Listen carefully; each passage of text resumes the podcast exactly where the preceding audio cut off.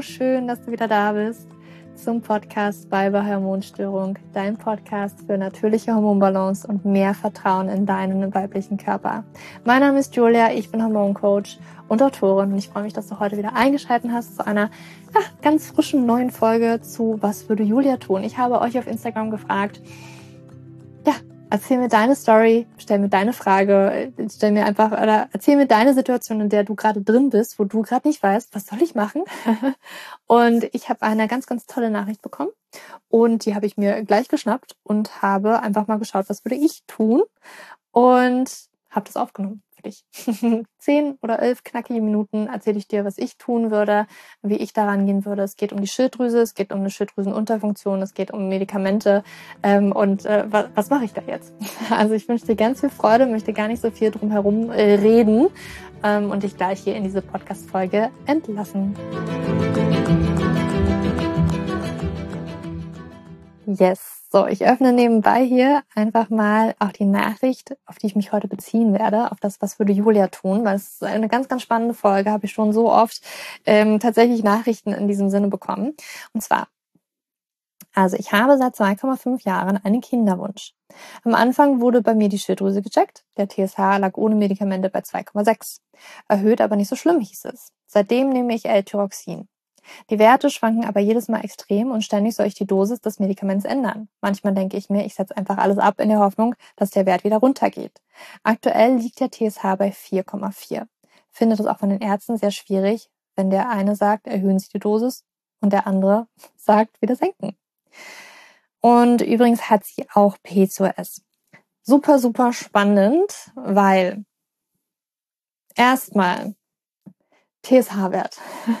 Das ist immer sehr, sehr schade, dass das teilweise als einziger Wert für Schilddrüsenunterfunktion an abgenommen und angegeben wird. Ich finde, da muss man sich tatsächlich noch mal viel, viel mehr angucken. Also natürlich ist es jetzt hier so, dass ähm, diese Dame einen Kinderwunsch hat und bei Kinderwunsch sagt man schon TSH-Wert optimalerweise hat man beobachtet, dass er so um eins optimal ist und das vielleicht eher zu Schwangerschaften kommen kann. Also dass es tatsächlich anzeigen könnte, dass die Schilddrüse eher langsam ist. Ich schaue mir persönlich, ganz persönlich, immer noch mal ein bisschen mehr an. Also nicht nur TSH am Blut.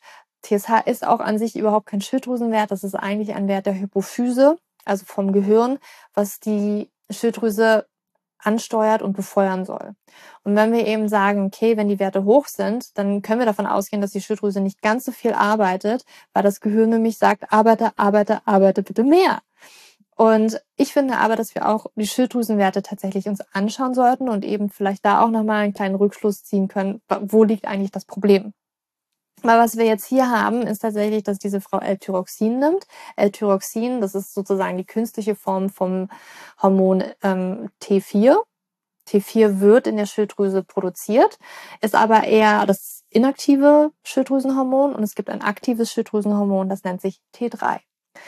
T3 wird aber nicht in der Schilddrüse per se ähm, produziert, sondern tatsächlich wird T4 geschleust durch den Körper und zum Beispiel zum großen Teil in der Leber zu T3 umgewandelt.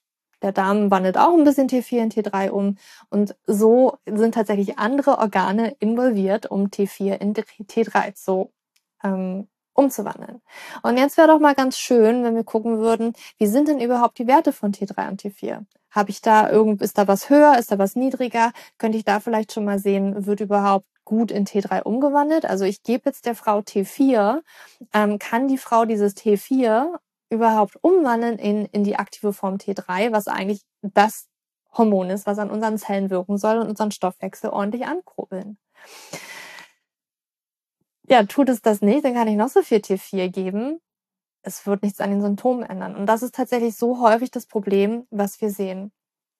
Frauen nehmen L-Tyroxin, der Arzt sagt, sie sind super, super gut eingestellt, aber die Frauen haben eben immer noch den unerfüllten Kinderwunsch, spüren immer noch die diversen Symptome, die zum Beispiel mit einer Schilddrüsenunterfunktion einhergehen. Das kann Haarausfall sein, das kann Gewichtszunahme sein, das kann einfach, mir ist ständig kalt, ich habe ständig kalte Hände und Füße sein. Das sind so typische Symptome, die auf eine Schilddrüsenunterfunktion hinweisen. Es kann auch ein Hashimoto sein in diese Richtung. Und das ist natürlich ein riesengroßes Problem, wenn wir uns dann immer nur diesen TSH-Wert angucken, aber irgendwie gar nicht tiefer schauen. Und tatsächlich, also die Hormonwerte T4 und T3, das sind so eine Sache, die ich mir auf dem Blatt Papier wenigstens nochmal angucken würde. Es kann aber auch nochmal an ganz anderen Dingen haken. Zum Beispiel kann auch T3 ganz okay da sein vom Körper. Aber ich habe trotzdem Symptome, wie zum Beispiel kalte Hände, kalte Füße, äh, Haarausfall, weil dieses Hormon muss ja auch erstmal wieder transportiert werden und an der Zelle überhaupt ankommen und in die Zelle reingeschleust werden und die Zelle aktivieren, damit der Stoffwechsel da wirklich angekurbelt wird. Dafür ist die Schilddrüsenfunktion da, dass sie unseren Stoffwechsel ankurbelt, dass sie den Heizkessel, also den Energiekessel in unseren Zellen anfeuert, damit da Wärme produziert werden kann, damit da Energie produziert werden kann, damit überhaupt alles stattfinden kann, dass ähm, zum Beispiel die ganzen Makronährstoffe ähm, wie Kohlenhydrate, Fette und Proteine überhaupt in Energie umgewandelt werden können. Ohne Schilddrüse geht es nicht. Was ich jetzt an ihrer Stelle tun würde, ist aber auf jeden Fall nicht einfach so die Medikamente abzusetzen weil das kann auch schnell nach hinten losgehen. Ich kenne auch so ein paar Kandidatinnen, die einfach, ja, ich mache das jetzt einfach mal, ist meine Verantwortung.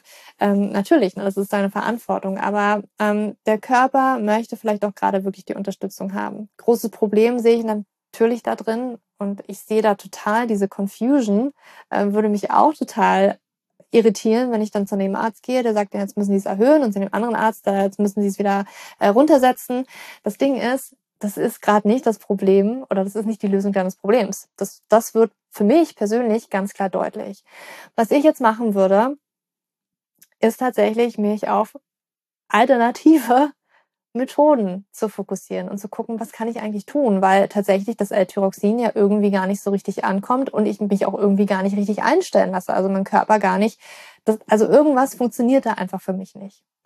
Und deswegen nimm bitte erstmal die Tabletten weiter vielleicht auf der Dosis, die du eben ähm, gerade nimmst. 4,4 ist natürlich schon ziemlich hoch, also hat sich ja auch erhöht, der ähm, TSH-Wert von 2,6 auf 4,4 hast du geschrieben. Das ist schon, ist schon ziemlich hoch. Also das ist, ist schon sehr grenzwertig. Das heißt also, wir dürfen da die Schilddrüse wirklich unterstützen. Und du kannst da sehr viel tun mit deiner Ernährung, du kannst da sehr viel tun mit deinem Lebensstil. Also zum Beispiel mein ähm, Ernährungskurs, den ich auch habe, da, der, der hilft ja auch, um deine Schilddrüse so ein bisschen mehr zu aktivieren, dass äh, deine Zellen einfach auch ein bisschen mehr zu aktivieren. Das kann wirklich sehr, sehr unterstützend sein. Also bei der Ernährung kannst du sehr viel drehen.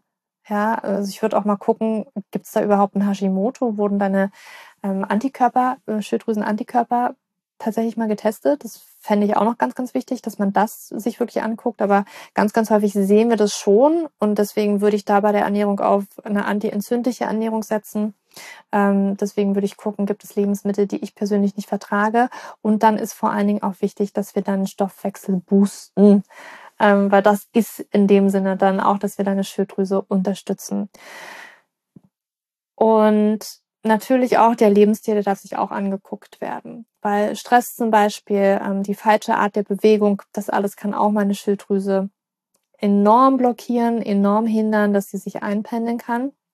Zum Beispiel sehe ich auch Schilddrüsenunterfunktion so, so häufig bei Frauen, die unter hypothalamischer Amenorrhoe leiden, also eher einer Mangelernährung, eher einem zu viel an Sport, weil die Schilddrüse da automatisch auch nach unten gedrosselt wird. Also da sehen wir auch viel, viel häufiger, dass die ähm, Schilddrüsenwerte eher schlecht sind als gut.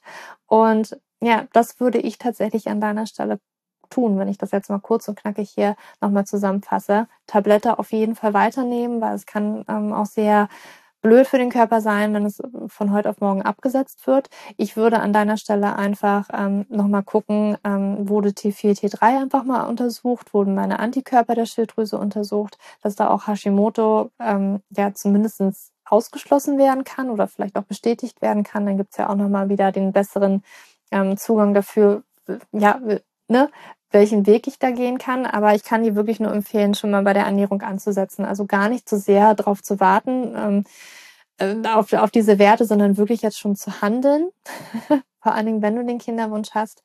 Ähm, ich kann dich da in meinem Ernährungskurs wirklich, glaube ich, sehr gut ähm, auch begleiten, ähm, weil wir da den, den Fokus auch auf deine Fruchtbarkeit und deine, ja, die Fruchtbarkeit einfach legen und äh, deinen Stoffwechsel eben auch boosten wollen. Und das wird deinen gesamten Hormon einfach gut tun, ja, dass wir das adressieren. Und nebenbei würde ich eben auch meinen Lebensstil so ein bisschen angucken. So ein bisschen schauen wir auch, gerade wenn wir in dem Modul Fruchtbarkeit und Eizellqualität sind, gucken wir auch tatsächlich so ein bisschen außerhalb der Ernährung und gehen zum Beispiel auf ähm, ja, Lebensstil ein. Ähm, welcher Lebensstil ist vielleicht eher förderlich für die Fruchtbarkeit oder welcher würde das eher blockieren, dass wir solche Dinge auch gleich mal aus dem aus dem Weg räumen von dir. Und dann kann es eben sein, dass dein Körper immer mehr in Balance kommt. Also du wirst es dann auch merken, dass sich ähm, schon ganz viel körperlich tut. Und auch diese Symptome würde ich tatsächlich auch so ein bisschen hören. Ja, wird mir wärmer? Ähm, wie geht's meinen Haaren? Ähm, macht sich vielleicht auch das Gewicht, was sich vielleicht angesammelt hat, wird es, ja, löst es sich auf einmal und ich muss, habe das Gefühl, ich mache gar keine Diät. Ähm, und vielleicht kommt ja auch, ich kann natürlich nichts versprechen, aber natürlich ist es darauf ausgelegt, dass ja, auch du schwanger werden kannst. Ne? Das ist natürlich dein größtes Wunder, dein größter Wunsch, äh, nehme ich an, dass vielleicht gerade der bei dir gerade besteht. Und ähm, was man dann eben machen könnte, wenn es dir besser geht und die Werte das auch eben hergeben, dann kann man eben diese Medikamente nach und nach auch ausschleichen. Und so sollte man das meiner Meinung nach auch angehen. Also nicht einfach die Medikamente absetzen, sondern tatsächlich den Lebensstil verändern. Die Ernährung ist dann ein ganz, ganz großer Hebel. Und dann die ähm, Medikamente ausschleichen, das L-Tyroxin aber immer im Zusammenspiel mit dem Arzt. Also das darf Hand in Hand gehen. Also das soll nicht heißen, dass wir jetzt alle Ärzte hier an den Nagel hängen und dann nie wieder hingehen, sondern das ist tatsächlich eher, okay, ich nehme Verantwortung für meine eigene Gesundheit, versuche mit der Ernährung ganz viel zu machen, mit meinem Lebensstil zu machen und schaue, was ich damit verändern kann und dann eben auch mit Zusammenarbeit meines Arztes kann ich dann immer noch gucken, ob ich die ausschleichen kann und vor allen Dingen auch wird er dir die Steps vorgeben, wie du es ausschleichen kannst. Ähm, also, ne, dass man es immer weiter runtersetzt, bis du sie irgendwann, ja, hoffentlich nicht mehr brauchst. Und das wäre tatsächlich so, wie ich das machen würde, würde ich jetzt einen so hohen TSH-Wert haben und hätte ich jetzt ähm, L-Tyroxin, was ich jeden Morgen einnehmen dürfte. Ja, ich hoffe, das hat dir so ein bisschen geholfen, hat dir so ein bisschen Einblick gegeben. Das ist so ein bisschen meine Ansichtsweise, meine Herangehensweise. Das ist das, was ich machen würde. Also erstmal vielleicht nochmal ein bisschen genaueren Check. Was ist da eigentlich genau los? Kann man da mal noch ein bisschen tiefer gucken oder wird sich nur auf den TSH-Wert fokussiert? Und dann eben wirklich ich nehme die Zügel in die Hand, ich verändere was an meiner Ernährung, ich eigne mir Wissen an, ich ähm, versuche meinen Lebensstil wirklich auch nochmal hormonfreundlicher zu gestalten, damit eben mein kleines Wunder in mein Leben kommen kann.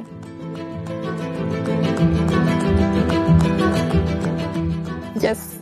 Ich hoffe, dass du etwas aus der Podcast-Folge herausnehmen konntest. Also auf jeden Fall, wenn du dieser Case bist, diese Case Study, aber auch wenn du vielleicht nicht diese Case Study bist, aber vielleicht so ähnliche Dinge in deinem Leben hast, die einfach gerade, ja, also wie gesagt, ich höre das so, so häufig. Genau diese Story habe ich so, so häufig schon gehört und mitbekommen und habe da ähm, ja mit vielen Frauen drüber gesprochen und eben auch im Coaching begleiten dürfen. Und ähm, das ist, wie gesagt, das, was ich dir heute so mitgegeben habe, wie ich jetzt da wie ich das handhaben würde an deiner Stelle. Und ähm, so wie auch viele Frauen sie für sich daraus gefunden haben, ja, das ist eigentlich ganz schlau, genau das so zu machen. Ähm, und ja, also eine Stellschraube dafür kann eben deine Ernährung sein, deinen Stoffwechsel hier zu boosten. Und ähm, da kann mein ja, Ernährungsprogramm, was jetzt am 5. März kommt, kannst dich, ähm, ja, ich freue mich schon wahnsinnig drauf. Also am 5. März starten wir da und ähm, du findest alle Informationen dafür in den Shownotes. Ich habe ja schon so ein bisschen was erzählt, ähm, aber wir gucken uns da tatsächlich diese Dinge an. Und diese Dinge werden dir auch mit der Schilddrüse helfen, werden dir mit deinem Stoffwechsel helfen, werden dir gerade auch im Kinderwunsch helfen, ähm, weil wir uns eben diese Aspekte angucken, die eben auch deine Schilddrüse extrem blockieren können. Also ja, äh, stille Entzündungen, das ist meist ein großes Problem, gerade wenn man vielleicht auch Hashimoto entdeckt hat. Ähm, aber auch wenn man kein Hashimoto entdeckt hat, sind sie meistens trotzdem da, ähm, weil man sieht einfach in deinem Körper, der Stress ist da und man darf sich den angucken. Und das gehen wir an. Wir gehen ähm, wirklich, ich sage jetzt mal Fruchtbarkeitsernährung an, ähm, dass wir wirklich gucken, wie können wir deine Eizellen stärken, wie können wir die Eizellreifung stärken, ähm, wie können wir einfach deinen Körper besser darauf vorbereiten. Ähm, das nicht nur du schwanger wirst, sondern dass diese Schwangerschaft, also die Wahrscheinlichkeit steigt, dass die auch gehalten werden kann von deinem Körper. Und ähm, ja, wir, wir lernen einfach alles, was wichtig ist für deine Hormone, für deine Fruchtbarkeit. Und ähm, ich freue mich so unglaublich auf diesen Kurs. Wirklich, da ist so viel Arbeit auch reingeflossen in den letzten Wochen, kann ich nur sagen. Ähm, also es war teilweise auch zum Haare raufen, wenn man so guckt, wie macht man das? Wie macht man es verständlich? Wie weil wir gehen wirklich auf die Individualität ein und das spiegelt sich auch in dem Kursinhalten wieder und das war schon puh. Aber es ist halt auch so viel Herzblut und Liebe reingeflossen und ich freue mich einfach nur drauf und es ist einfach jede jede Minute, die ich da reingesteckt habe, einfach so wert oder jede Stunde, jede, die ganzen Tage, Woche, die ich da reingesteckt habe an Arbeit. Und ich freue mich einfach, ähm, ja, dass du mit dabei sein kannst. Acht Wochen Live-Programm. Und wie gesagt, alle Infos dazu in den Show Notes zum Kurs. Und jetzt wünsche ich dir nur noch einen wunderschönen Tag oder Abend, wann auch immer du diese Podcast-Folge hörst. Für dich umarmt. Dani Julia.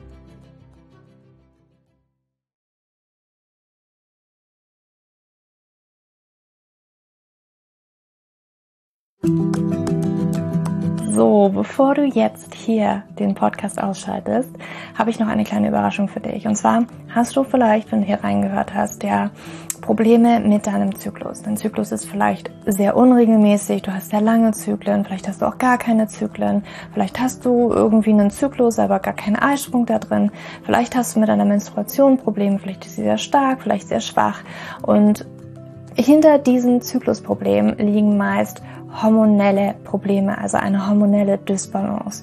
Und ich habe herausgefunden, dass es meist vier Haupthormon-Dysbalancen gibt. PCOS, hypothalamische Amenorrhoe, Schilddrüsenunterfunktion oder Nebennierenschwäche, die hinter diesen Zyklusproblem hinter deinem Zyklusproblem stecken könnten. Und ich habe einen Online-Test entwickelt, der ist komplett kostenlos, der kostet dich 0 Euro, den du einmal für dich ausfüllen kannst online und dann eben ganz bequem in dein E-Mail-Postfach die Hormonstörung oder die Hormondysbalance das Ergebnis bekommst, was auf dich wahrscheinlich eher zutrifft, um dich eben in diese richtige Richtung zu stupsen. Denn es ist so wichtig, dass wir wissen, was liegt denn eigentlich hinter meinen Zyklusdysbalancen? Warum bleibt mir eine Periode aus?